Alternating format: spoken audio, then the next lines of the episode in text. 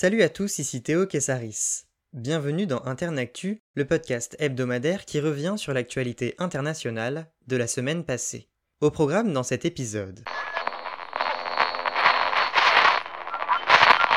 Dimanche dernier, dans la soirée, un homme au volant d'une voiture a foncé sur une famille à London, ville du Canada. Sur les cinq victimes musulmanes, 4, âgés de 15 à 74 ans, ont perdu la vie. La cinquième victime, un garçon de 9 ans, est hospitalisé dans un état grave. Certains médias locaux ont avancé que la famille était originaire du Pakistan. L'auteur de l'attaque, Nathaniel Veltman, âgé de 20 ans, a été arrêté à 7 km des lieux du drame et inculpé de 4 meurtres avec préméditation et d'une tentative de meurtre. Enquêteur de la police de London, Paul Waite a fait savoir que le jeune homme ne connaissait pas ses victimes et qu'il avait planifié son action. Le premier ministre canadien, Justin Trudeau, s'est dit horrifié dans un tweet. Je cite L'islamophobie n'a pas sa place dans aucune de nos communautés. Cette haine est insidieuse et méprisable. Elle doit cesser. Fin de citation. Mardi soir, une veillée en mémoire des victimes s'est tenue dans une mosquée de la ville. Cette attaque contre des musulmans rappelle celle de la mosquée de Québec de janvier 2017 lorsqu'un suprémaciste canadien avait tué six personnes.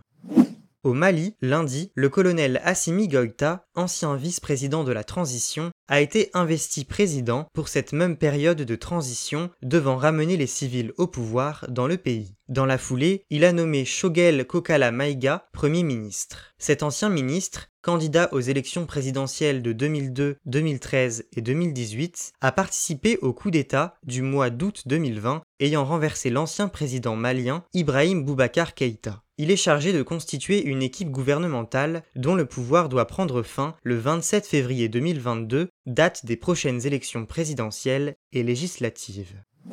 Mercredi, la justice russe a désigné extrémistes les organisations liées à l'opposant russe Alexei Navalny, 45 ans, détenu dans une prison russe depuis mars. Celui-ci a fait savoir, je cite, qu'il ne reculera pas, face à la répression menée par le pouvoir russe. Les organisations d'Alexei Navalny ont été dissoutes par le tribunal de Moscou. Le Fonds de lutte contre la corruption, FBK, était ciblé par le Kremlin pour ses enquêtes sur le train de vie luxueux des élites russes. Les bureaux régionaux de cette organisation se mobilisaient pour mettre sur pied les manifestations contre le régime. Les membres des organisations liées à l'opposant avaient aussi été déclarés inéligibles en vertu d'une loi promulguée la semaine dernière par Vladimir Poutine. Le ministre des Affaires étrangères britannique, Dominique Raab, a qualifié de perverse la décision judiciaire de mercredi. L'opposition voit dans ces diverses attaques une stratégie du pouvoir pour museler les adversaires potentiellement dangereux à l'approche des élections législatives de septembre.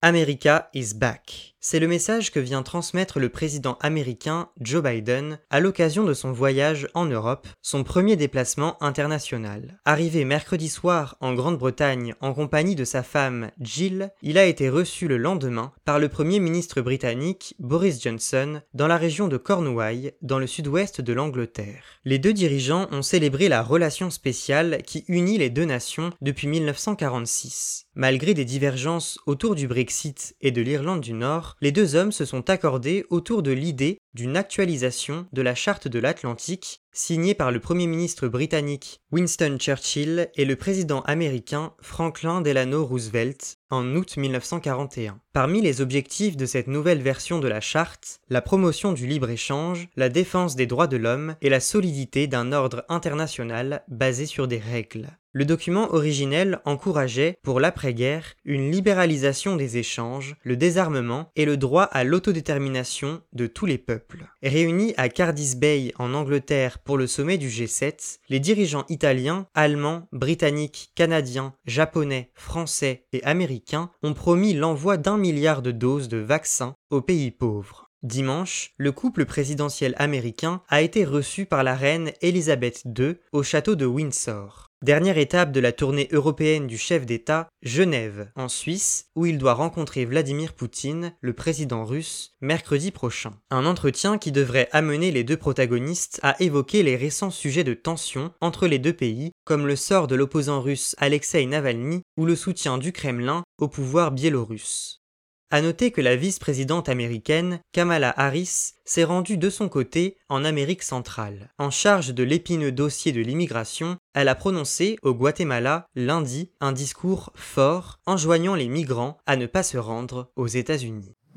Le crime organisé a subi un grand coup mardi. Europol a annoncé qu'une vaste opération de police, baptisée Bouclier de Troie et instigée par l'Australie et les États-Unis, a conduit à l'arrestation de centaines de personnes dans 18 pays. Les plus de 800 individus concernés ignoraient être en possession de téléphones fournis par le FBI, utilisés par les autorités pour décrypter leurs communications. L'application AN0M, aux mains de plusieurs polices nationales, servait d'interface d'échange entre malfaiteurs du monde entier. C'est ainsi que les enquêteurs ont pu accéder aux conversations de membres de la mafia, de syndicats criminels asiatiques et de gangs de motards hors la loi. Blanchiment d'argent, projets d'assassinat, suivi de vente de stupéfiants, des sujets qui ont entraîné des centaines d'opérations policières en Nouvelle-Zélande, en Europe, en passant par les États-Unis. Quelques chiffres sur le matériel saisi par les agents illustrent l'envergure du coup de filet. 22 tonnes de cannabis, 2 tonnes de méthamphétamine, 250 armes à feu, 55 véhicules de luxe et plus de 39 millions d'euros en devises et crypto-monnaies. L'Australie est en tête du palmarès des arrestations avec 224 personnes inculpées. Viennent ensuite la Suède et la Finlande avec 155 et 100 individus appréhendés. La diffusion des 11 800 appareils AN0M a été orchestrée par les polices sur tous les continents.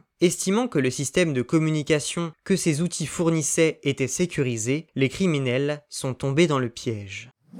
Le suspense est à son comble au Pérou alors que les résultats définitifs de l'élection présidentielle du dimanche 6 juin dernier ne sont pas encore connus. 99% des bulletins ont été dépouillés et le candidat de la gauche radicale, Pedro Castillo, s'est proclamé vainqueur du scrutin jeudi. Avec 50,2% des voix en sa faveur, il ne devance son opposante de la droite populiste Keiko Fujimori que de 73 839 voix. Celle-ci a contesté cette avance et demandé au tribunal électoral l'invalidation de quelques 200 000 bulletins de vote. Ce travail de réévaluation a débuté mercredi. Des centaines de partisans de Pedro Castillo ont entouré les bâtiments du jury national des élections pour veiller au bon déroulement du processus. La victoire de Pedro Castillo n'a, pour le moment, pas été reconnue par la communauté internationale. De son côté, Keiko Fujimori se fait discrète après avoir dénoncé lundi, je cite, des irrégularités, des indices de fraude et une claire intention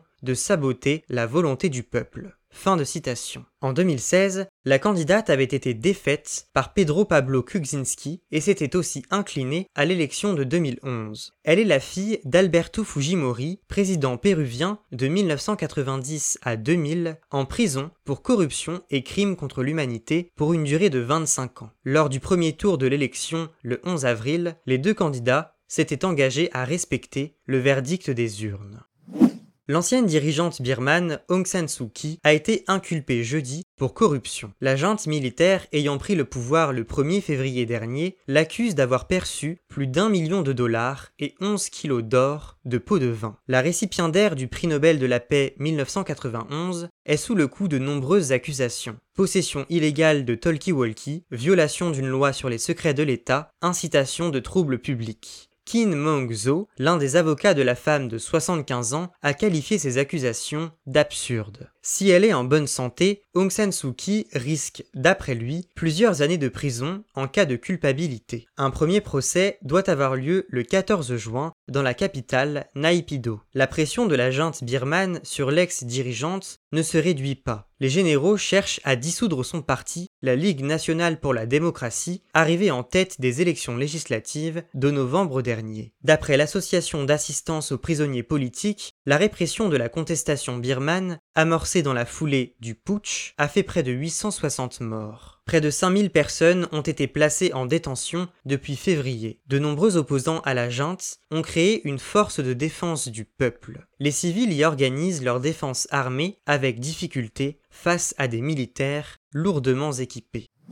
L'information insolite de la semaine. À la veille du début de l'Euro de football, jeudi, la Russie a obtenu gain de cause auprès de l'UEFA l'Union des associations européennes de football a demandé que le maillot de l'Ukraine soit modifié, reconnaissant le caractère politique de ces quelques mots Gloire à nos héros présents sur le vêtement en question. Ce slogan, ajouté à l'intérieur du maillot, après la validation de l'équipement ukrainien par l'UEFA en décembre 2020, a été jugé comme nationaliste par la Russie qui a enjoint l'UEFA à le supprimer. Les termes gloire à l'Ukraine sont aussi présents sur le maillot et l'UEFA a refusé de les ôter. Les deux slogans assemblés, Gloire à l'Ukraine, Gloire aux héros, renvoient à un cri de ralliement lancé lors du soulèvement populaire de Maïdan en 2014, ayant renversé le président ukrainien Viktor Yanukovych, soutenu par la Russie. Moscou associe aussi ces slogans à des nationalistes ayant combattu les soviétiques durant la Seconde Guerre mondiale. Figurant sur le maillot, la carte de l'Ukraine incluant la Crimée, territoire annexé par la Russie en 2014, a été validée par l'UEFA contre la demande de la Russie. Les premiers matchs de la compétition diront si l'Ukraine et la Russie, qui ne peuvent pas s'affronter avant les quarts de finale, se rencontreront. Ce chiffre maintenant. 350 000. C'est le nombre de personnes menacées par la famine en Éthiopie, d'après une alerte lancée par les Nations Unies jeudi. Six mois après la fin de la guerre au Tigré, cette région du nord du pays s'étant opposée à l'armée éthiopienne, l'aide humanitaire fournie par l'ONU est bloquée par des groupes armés. Selon l'ONU, plus de 90% des plus de 5 millions de personnes résidant au Tigré nécessitent une aide alimentaire d'urgence. Plus de 200 millions de dollars. C'est la somme que l'ONU a enjoint aux dirigeants des grandes puissances à fournir pour intensifier sa réponse. Les États-Unis et l'Union européenne ont fait part de leur volonté d'agir au plus vite alors que le sommet du G7 s'est tenu de vendredi à dimanche au Royaume-Uni. La Commission européenne a annoncé une aide de 250 millions d'euros mercredi, tandis que le chiffre de 181 millions de dollars a été avancé par les États-Unis pour fournir des denrées alimentaires vitales à la population tigréenne. Une réunion à huis clos du Conseil de sécurité de l'ONU est également prévue mardi prochain. Coup de projecteur sur la personnalité de la semaine. Il a été condamné mardi en appel à la prison à perpétuité pour génocide, crime contre l'humanité et crime de guerre commis au cours de la guerre de Bosnie de 1992 à 1995. Ratko Mladic, 79 ans, ancien chef militaire serbe de Bosnie, comparaissait devant les juges internationaux du mécanisme pour les tribunaux pénaux internationaux basé à La Haye, aux Pays-Bas. Surnommé le boucher des Balkans, Ratko Mladic est l'auteur du génocide de Srebrenica, région de Bosnie-Herzégovine, ayant tué plus de 8000 hommes et adolescents bosniaques musulmans en juillet 1995 dans le contexte de la guerre de Bosnie-Herzégovine. Alors que femmes et enfants étaient placés dans des bus, hommes et adolescents étaient emmenés en forêt pour y être exécutés. Après 16 ans de cavale, il est arrêté en 2011, détenu à la haie. Encore considéré comme défenseur du peuple serbe, Mladic a aussi été reconnu coupable d'avoir instigé un nettoyage ethnique afin de chasser les musulmans et les bosniaques de l'ex-Yougoslavie. Sa condamnation a été vivement saluée par la communauté internationale. La guerre en Bosnie, ayant duré de 1992 à 1995, a fait près de 100 000 morts et déplacé 2,2 millions d'individus. Et voilà, c'est la fin de ce numéro d'Internactu. On se retrouve la semaine prochaine pour un nouvel épisode, et en attendant, restez informés.